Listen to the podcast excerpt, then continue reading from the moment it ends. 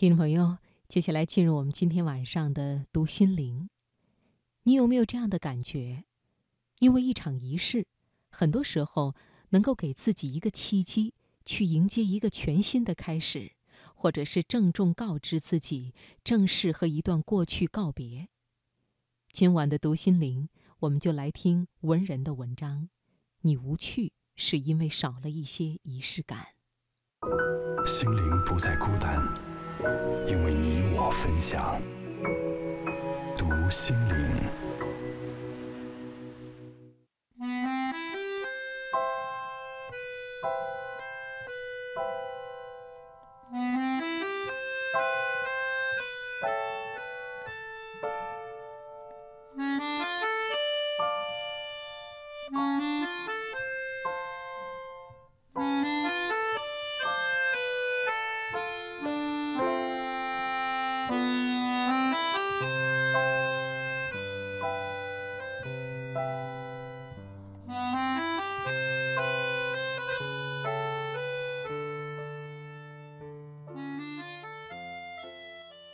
前段时间看了《小王子》的电影版，然后我又把原著翻出来温习了一遍。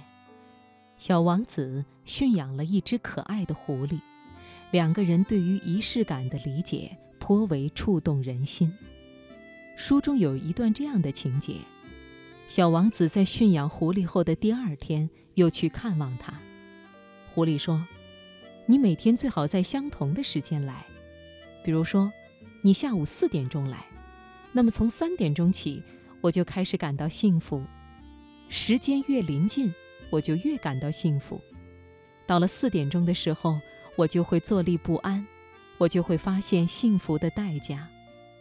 但是如果你随便什么时候来，我就不知道在什么时候该准备好我的心情。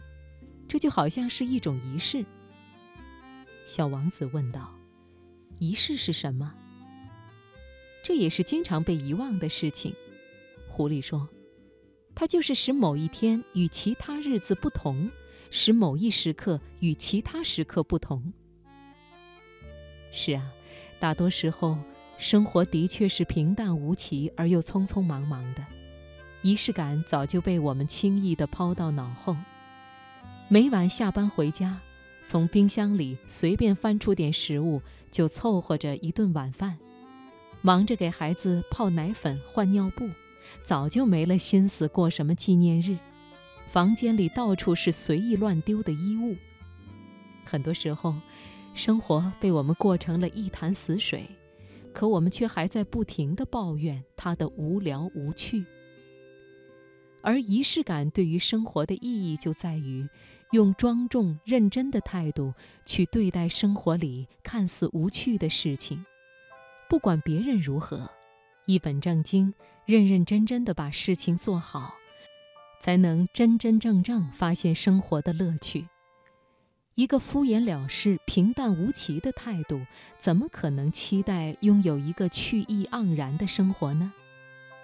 前不久我给一位闺蜜当伴娘，前前后后帮着张罗了好多事宜，深感准备一场婚礼的操劳。然而在婚礼当天，当我看着闺蜜伴随着音乐款款走进礼堂，由父亲托付给丈夫，在礼堂中央彼此宣誓交换戒指的那一刻，我突然理解，之前所有为仪式的付出都是必要和值得的。人们需要仪式感来表达内心的庄重与情感。当你身着婚纱许下誓言，交换戒指，在觥筹交错里切下幸福的蛋糕，在这一场盛大的仪式里，在这一场浮躁的喧闹里，你的内心反倒尤为平静。你比任何时候都清楚，在盛大的喧嚣以后，你的人生将与过往截然不同。这一刻是与过去的认真告别，也是许自己一个充满希冀的开始。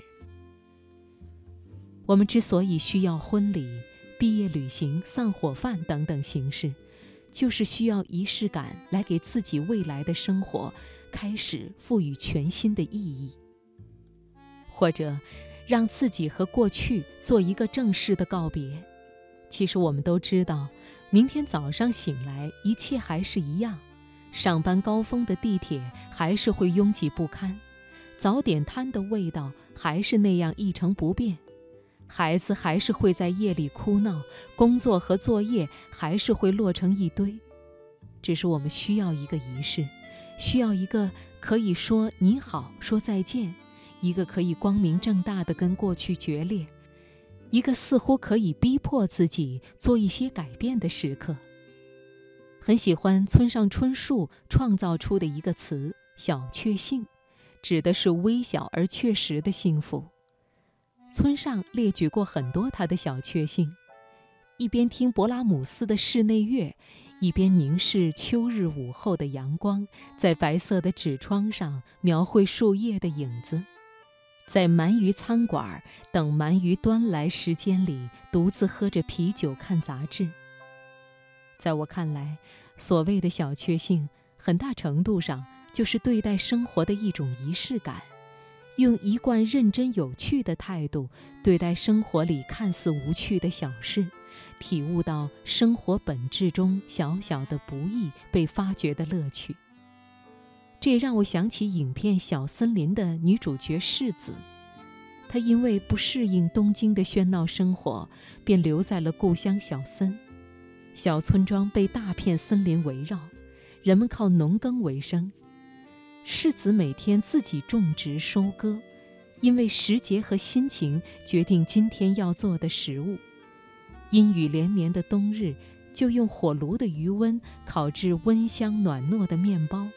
凉爽的秋天，在收割之际捣好捡来的山核桃，做一份香喷喷的核桃饭。酷暑当头的夏季，就在忙完农活的傍晚，做一锅冰镇的米酒。然而，你大概意想不到的是，世子在现实生活里，却是一个在爱情和亲情中被抛弃、孤独但不绝望的姑娘。他一个人认真地制作食物，一个人认真地享用。尽管世子精心制作的食物只是来自最普通的食材，但是他对待每一餐都像是一个美好的仪式。也正是对日常食材的细致用心和悉心品尝，才流淌出对生活本身的纯净热爱与有趣体验。仪式感让生活成为生活，而不是简单的生存。就像王小波说的，一个人只拥有此生此世是不够的，他还应该拥有诗意的世界。每天清晨，为自己办公桌上的空瓶换上一束鲜花，认真地给咖啡拉花，给蛋糕饼干摆盘。一个人好好享受周末暖阳里的下午茶。每周抽一天时间，为自己做一顿饭，将洗好的衣服、床单晒在阳台，把家里打扫得干干净净，再换上一种新的香氛味道。请你相信，这样的改变一定可以使你拥有不一样的生活。